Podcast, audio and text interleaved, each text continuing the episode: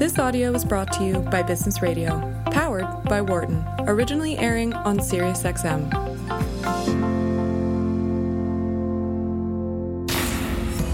From the campus of the University of Pennsylvania Wharton School, this is Marketing Matters on Business Radio. Hello and welcome. You're listening to Marketing Matters here on Business Radio, Sirius X M one thirty-two. I'm Barbara Kahn, the Patty and J H. Baker Professor of Marketing, and I'm joined remotely via Zoom meeting by my co-host, Professor Americus Reed, the Whitney M. Young Junior Professor of Marketing and the Brand Identity Theorist. Hello, Americus. Hi, Barbara. How are you doing today? I am good. It's a sunny day. Isn't it I'm incre- fully vaccinated. Oh my God! Wait a second. you've had you've had both doses. Is that correct? I have, and okay. It's been two weeks. That counts as ninety-seven percent. Well, there you go. It must be time to hit the bars now, right, Barbara? You know, it's interesting though, Barbara, because one of the things that we have had a previous show talking about the from the consumer side and the notion of marketing and persuasion, getting people to take this vaccination so we can get to herd immunity or whatever, you know, quickly to get things back to normal. That's on the consumer side. But there's also kind of the, the company side as well, right? There, there are these issues that are associated with the actual uh, makers of these vaccination drugs, if you will. And there's something to be said about that. Have you got anything for me that we can talk about that might address this other side? Yeah, we have a, a very special guest today. I'm really delighted to have this guest. We have Robert Klara, who's the senior editor of Brands at Adweek, and he specializes in covering the evolution and impact of brands. And that's a really interesting topic during twenty twenty. What's been happening with brands? What's the value ab- of advertising? What are different ways to create brands? What should brands stand for? And he's an expert and has written some really provocative and interesting stories on all of these topics. So, Robert, we're delighted to have you here on the show. Welcome. Thank you, Barbara. It's a pleasure to be here. And hi, Americus. Hey, Robert. It's great to have you. Thanks for joining us on the program. Absolutely.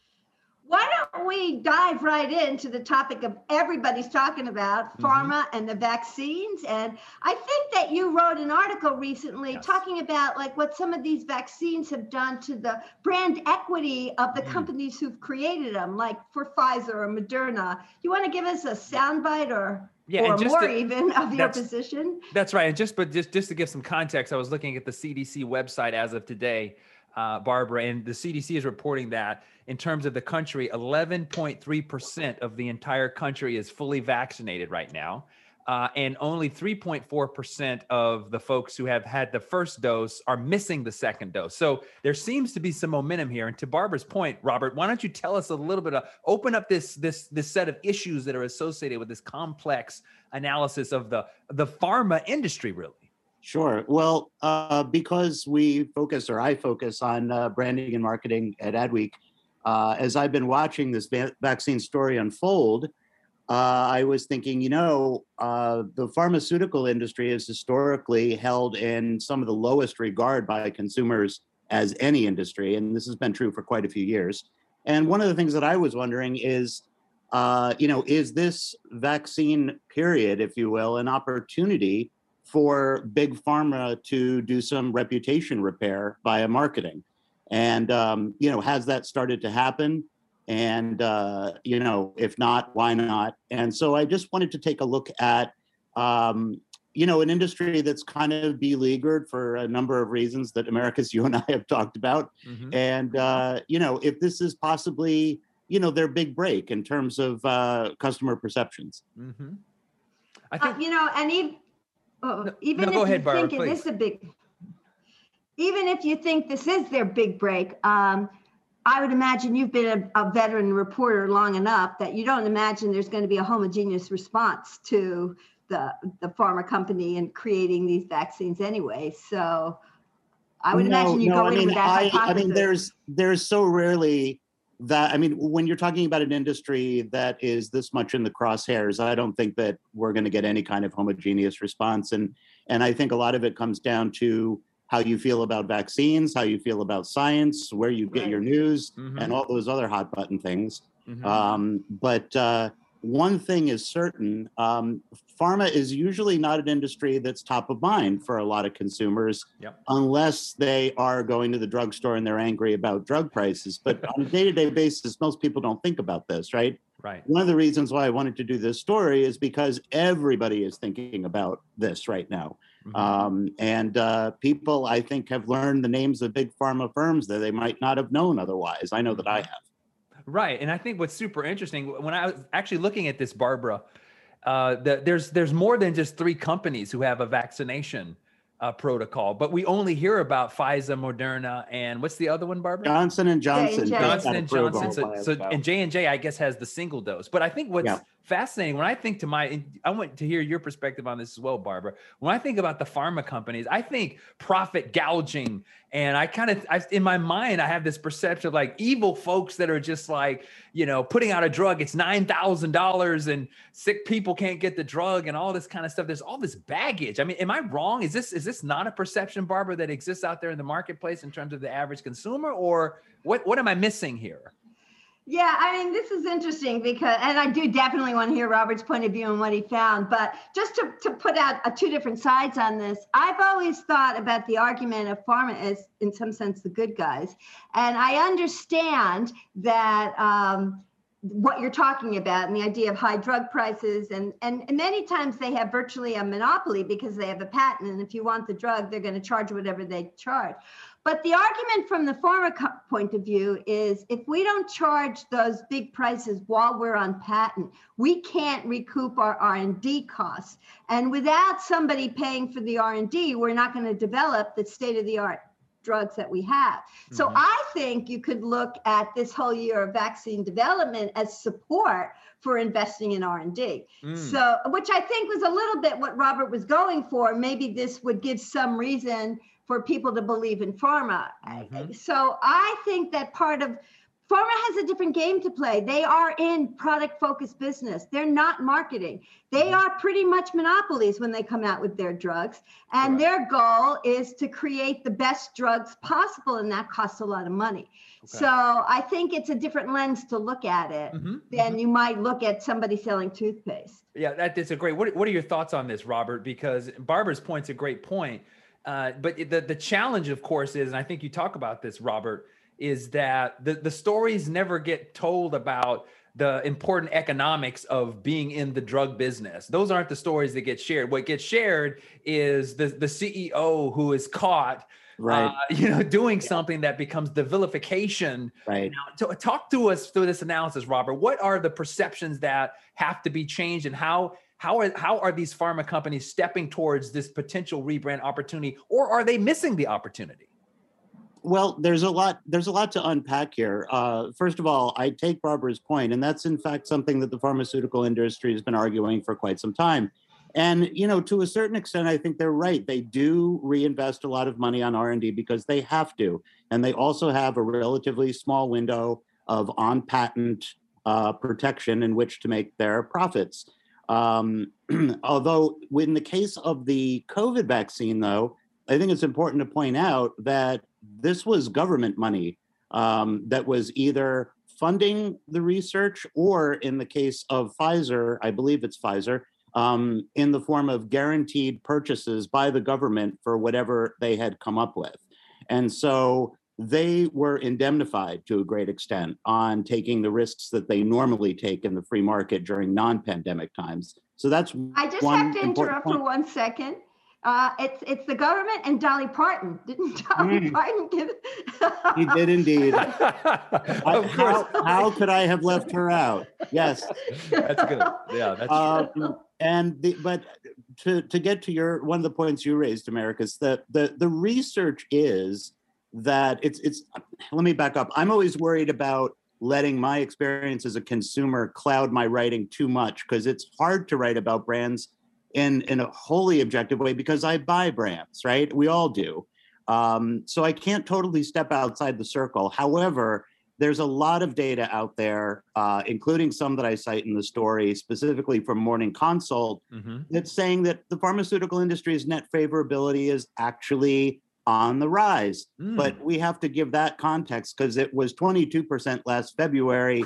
And then as of last month, it's crept up to twenty-six percent. Now, if I got a grade like that in one of your classes, yeah. I don't think you'd be putting a star on my head. I would. would. So, you know, that that is, and and also, Americus, as you had alluded to, there are a lot of things in the news and in the culture that clouds people's perceptions about big pharma. And I don't think that people would necessarily argue that they're not benefiting people with life-saving drugs. I am alive right now because of some of them. And I, you know, I give them their due. Mm-hmm. When my mom was a little girl, she got the, the Salk polio vaccine. Mm. Uh, you could argue that if it weren't for the drug companies like Merck who made that vaccine, I wouldn't be here right now, right? Mm-hmm. So, you know, I'm grateful where it's appropriate. However, Uh, I don't know if you were able to sit through Martin Shkreli's uh, testimony without your blood pressure going up, speaking of medications that we need, um, or when you go to fill a prescription, and I have several of them, and uh, one of them is one thousand dollars, mm-hmm. um, and or when you read about the uh, opiate crisis, or... Uh. you know, the, the Sackler family and their billions, and, you know, this ongoing dispute with the settlement, to some three thousand lawsuits against Purdue Pharma. Look, these things are really, really hard to get out from under. Yeah, that's true. Let me reintroduce you. I'm Barbara Kahn, and I'm here with my co-host, Professor Americus Reed. This is Marketing Matters. And today we're joined by Robert Klara, who's the senior editor of brands at Adweek. And he specializes in covering the evolution and impact of brands. And we're really talking about what the public thinks about the mm-hmm. branding of pharma drugs mm. or pharma brands, and maybe how that might be changing because they seem to be saving the day in the COVID crisis. Mm-hmm. Um, and Do you, Do you want me to talk about difference? some marketing? Because you had asked about that. There are a few efforts okay. that have come out in the past few months. Well, but before before you do that, Robert, I want okay. to ask Barbara specifically, like, did, Barbara, how would you, before Robert tells us kind of what's been doing, what would you see, Barbara, in your mind as a good example of these pharma companies leveraging the moment to be able to tell A, a, a positive story? What would that what would that messaging look like that would not seem to be exploitative or, you know, taking advantage of the moment? What are your thoughts on well, that? Well, you know, I mean, like I started to say, typically it's changed now because there is more competition mm. in the pharma business. So, for example, on different cancer drugs, even if you have a patent, it's still competitive mm. as to which immunotherapy you're going to use. So the world mm. has changed. But historically, and, you know, we, Americas, you and I have taught some, we're in Pill Hill here in Philadelphia, and in a lot of our executive ed programs, our pharma um, executives yes. who come to us for marketing. Right. And typically the pharma companies aren't really that interested in spending money on marketing dollars mm-hmm. because they are in the R and D business. Mm. They are in the product business. And if you don't like what they're doing, it doesn't matter that much to them because that's right. not really their focus. Interesting. Um, and so I, I think like in pursuing the vaccine, the very best thing that they can do is focus on making the vaccine okay. and distributing it. Mm-hmm. I don't actually think they would think it's that good a use of their money to try to create any kind of public goodwill or whatever. Interesting. Now that may or may not be smart for the future when they're under some more competitive pressure. But right now, I don't actually think that was their focus. So interesting. that's Robert, part of the reason they may not have the best brand image. So tell us, a, build on that, Robert, and tell us what you've seen and relate that back to what Barbara's point. This is an interesting point. It's kind of like the marketing is non-marketing in some senses, as Barbara's yeah, well, argument. No, it's product focused. Okay, yeah, but, but and focused it's, on product it's weird, as opposed right? to other because things. Prior to pharmaceutical companies being able to Uh, advertised direct to consumer, they were mainly aiming at physicians, right? And now we live in the era of ask your doctor about X Y Z, right? Which yes. drives doctors insane, from what I read. Right. Uh, I know it drives my doctor insane. And um, and so she's right. This idea of uh, approaching the consumer directly with a public benefit message is, I don't remember anything quite like this, frankly. Mm-hmm. Um, and yet we've seen some of it, and it was earlier than I thought. This is several months back. Johnson and Johnson had its behind the mask spot. Oh. Um, the Pharmaceutical Research and Manufacturers of America had a campaign called In Common. And then probably the most prominent one was from Pfizer, mm-hmm. uh, and it came out in April, and that was its Science Will Win campaign. And almost ah. th- these things shared very similar imagery in common and messaging too. And I think it's really interesting because I think they had a very, very delicate line to walk here mm. that they couldn't really say, yay, us, right? They're not going to come out and say, hey, we pulled your tails out of the mud. Aren't we great? Um, and so it features a lot of the standard tropes of uh, earnest scientists in lab coats and, uh, you know, this message of unity. Uh, yeah. And, you know, that's your standard stuff. But one thing that I did think was interesting to come out of all of this was an emphasis on science and empiricism, uh-huh. which I think was a, a subtext that we probably wouldn't have seen if we weren't through the last four years politically that we've been through. Absolutely. Um, you know, reestablishing their reputations in traditional science. Uh, and then implying the public benefit that goes with that. Interesting. Uh, and so I think that they actually, I, I, I'm pretty jaded about this kind of thing, but I think these were pretty solid efforts for what mm-hmm. they were, given the fact that in a sense they had a hand tied behind their backs mm-hmm. with this kind of messaging. And what I think is also interesting, I want to, I just want to get your perspective on this because it triggered something in my mind, Barbara. And that is this, this, to your point, Barbara, about listen, focus on the product, stay out of this other stuff. Uh, is important in some sense because there is kind of inherently a political ideological thing that's was, underneath that all I of this. And I was just looking at uh, C N N is reporting that uh, apparently in a new research poll, thirty-three percent of Republicans are reporting that they will not get the COVID nineteen vaccine, uh, while twenty-three percent of Democrats are reporting that they will not get it, which is closer to kind of the average overall in the country. So to Barbara's point, it's kind of like, listen, This this science is awesome thing, and all of this stuff is is stepping into that domain, right, Robert? And so there's there's there's some there's some exposure there that you have to be a little bit careful of. What are your yeah, thoughts? Yeah, that's what I was asking for at the beginning. Also, you're not going to expect a homogeneous response to this in any event. And as you mentioned, Robert, um, you know, I'll let you proceed again. In the last four years, this issue has become very politicized. So even if you're going to br- build a brand, you're it's dangerous territory to walk right. through. Right. Right. And, you know, that's actually why I was, you know, as a consumer, not as a reporter as such, but as a consumer, I was impressed with, with Pfizer's Science Will Win campaign and staking its brand so directly to science and empirical research because Uh, to Americus's point, yeah, I mean, it's kind of surreal to think that public health measures prevented that are intended to prevent people from dying suddenly become politically polarizing things. Um, you know, people could be waving the flag to their detriment in many of these cases. And so I do think for large companies, certainly for publicly traded companies, getting anywhere near a political issue starts to get you know, you're walking toward the minefield there, right? Mm-hmm. So even though Pfizer's message was, in a sense, when you look at the visual imagery, it was kind of anodyne. The fact that they came down so firmly on the side of science, and they also did a rebranding effort, um, and they redid their logo, and it's a ribbon helix. That's what they're calling it. And obviously a helix is a scientific term in and of itself. Mm-hmm. So I think that they were kind of staking out their ground there. And I I, I admire them for doing it. Interesting. Barbara, I, because Barbara and I have, Barbara, how many times have we have guests on this program that have made the, the, the point that you should be purpose-driven, you should state your values, you should take these stands? That, haven't we seen, like almost all of the guests we have make this argument, right, Barbara? It's interesting, but here it's kind of like, well, maybe you just should be really, really careful here. What are your thoughts? It is interesting because there is definitely this push. And Robert, actually, I am curious, even stepping outside of pharma, Americus and I, as Americus alluded, have talked about this issue a lot, the yeah. changing role of brands and the role of brands taking a stand or, or expressing values.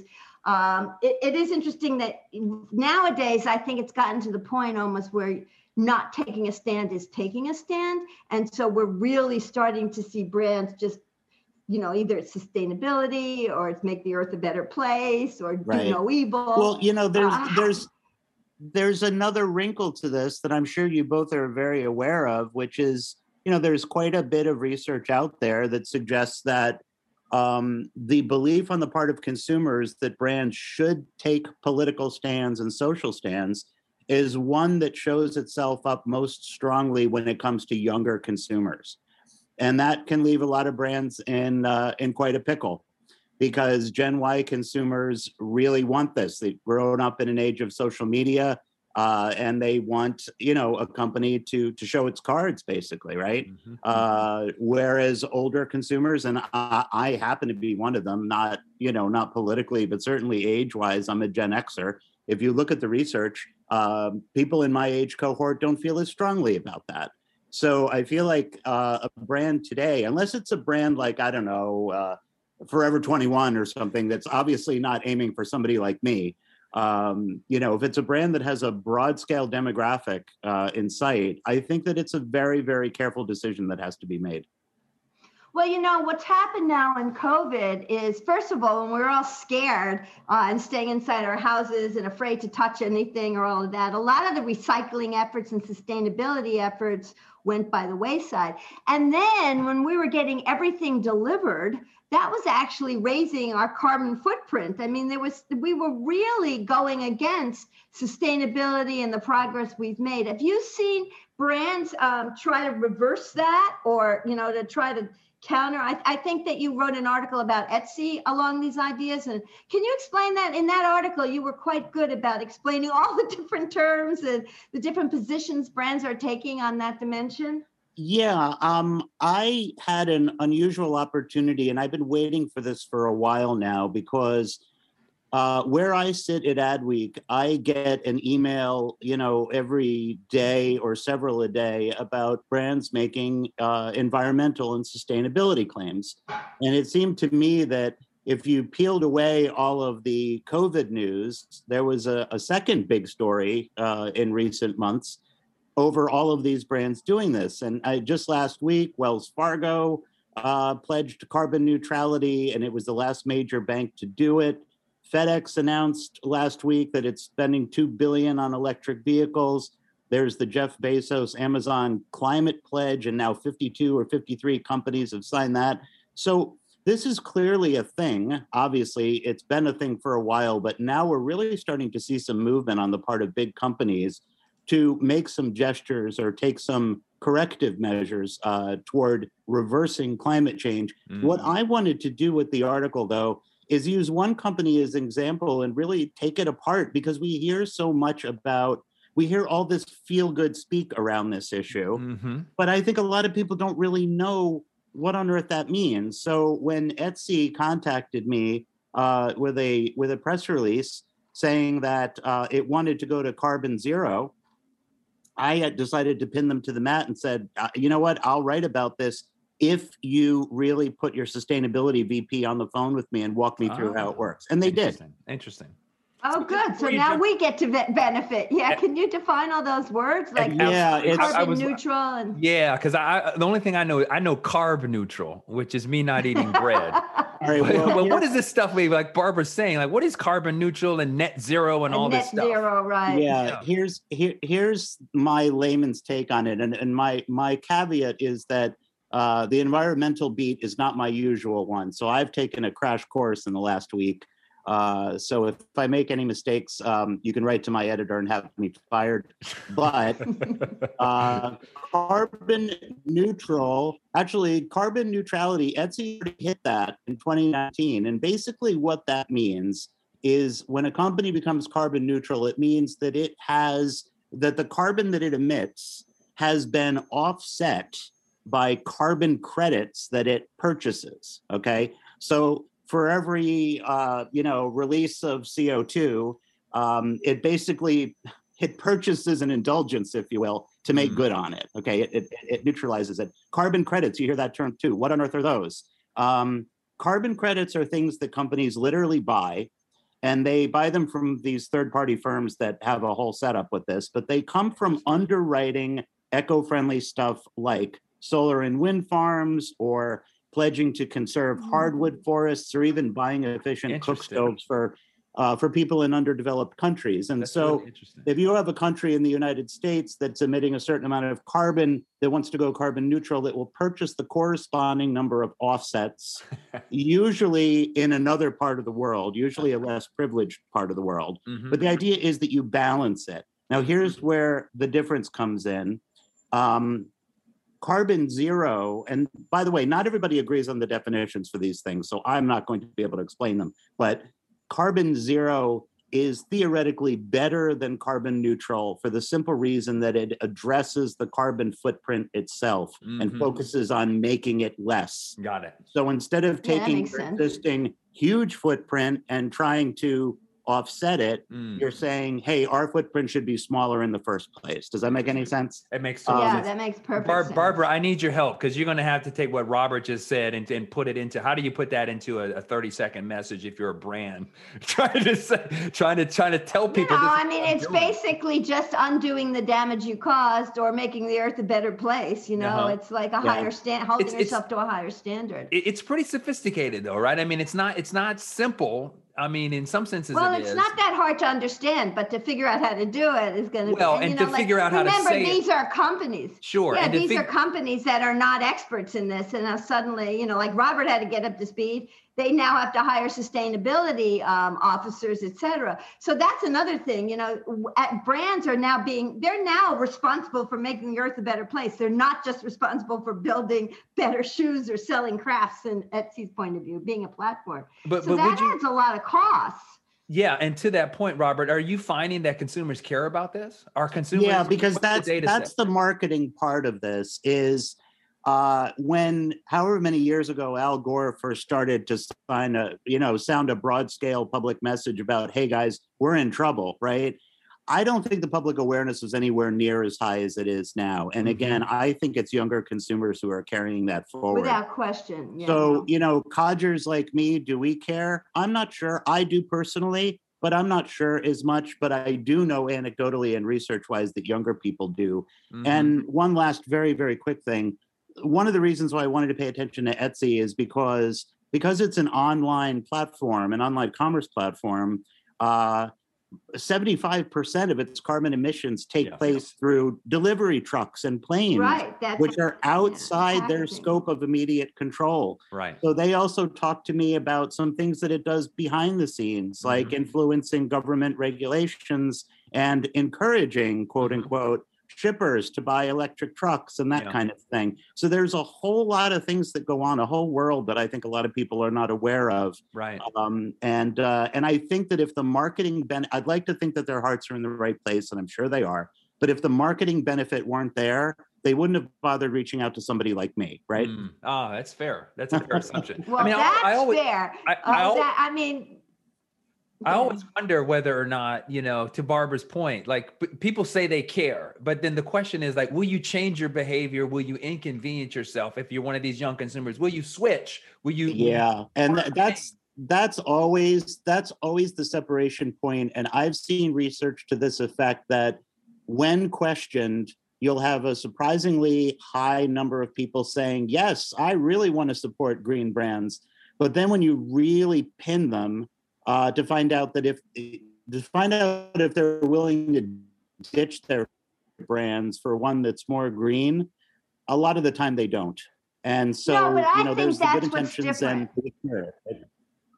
But that is what's different. I agree, Robert, with what you're saying about really old codgers like boomers, let alone Gen X, and maybe even the older millennials. But I do think we are literally seeing differences in the young people where they are putting their money where their mouth is. So much so that they're not buying as much product as they used to. So like, for example, one of the big trends in retail, and I'm sure you know this, is re-commerce. So, you know, you don't throw mm-hmm. things away, you recycle them. And that's an right. example of really caring about stuff like this. So I, I think it is way more than just, you know, what they say and not what they do. I think they are doing things differently. Yeah, and I, that I, is part of the reason. I agree with you. Because a number of years ago, I did a story about how thrift shops got super hip all of a sudden. Because when I was a kid, you went to the right. Salvation Army if you were poor. Now you go there if you're cool. And so right. I, I I do attribute this to younger consumers influencing the culture to this end. And for a good reason, you know, and you're seeing people buy less and, you know, and maybe part of it pushing back against, you know, the older generation and, you know, the sophistication you're talking about with all the complexity of trying to make your way through this COVID world, to also have to navigate this tricky landscape seems like there's a lot of pressure on today's companies to succeed.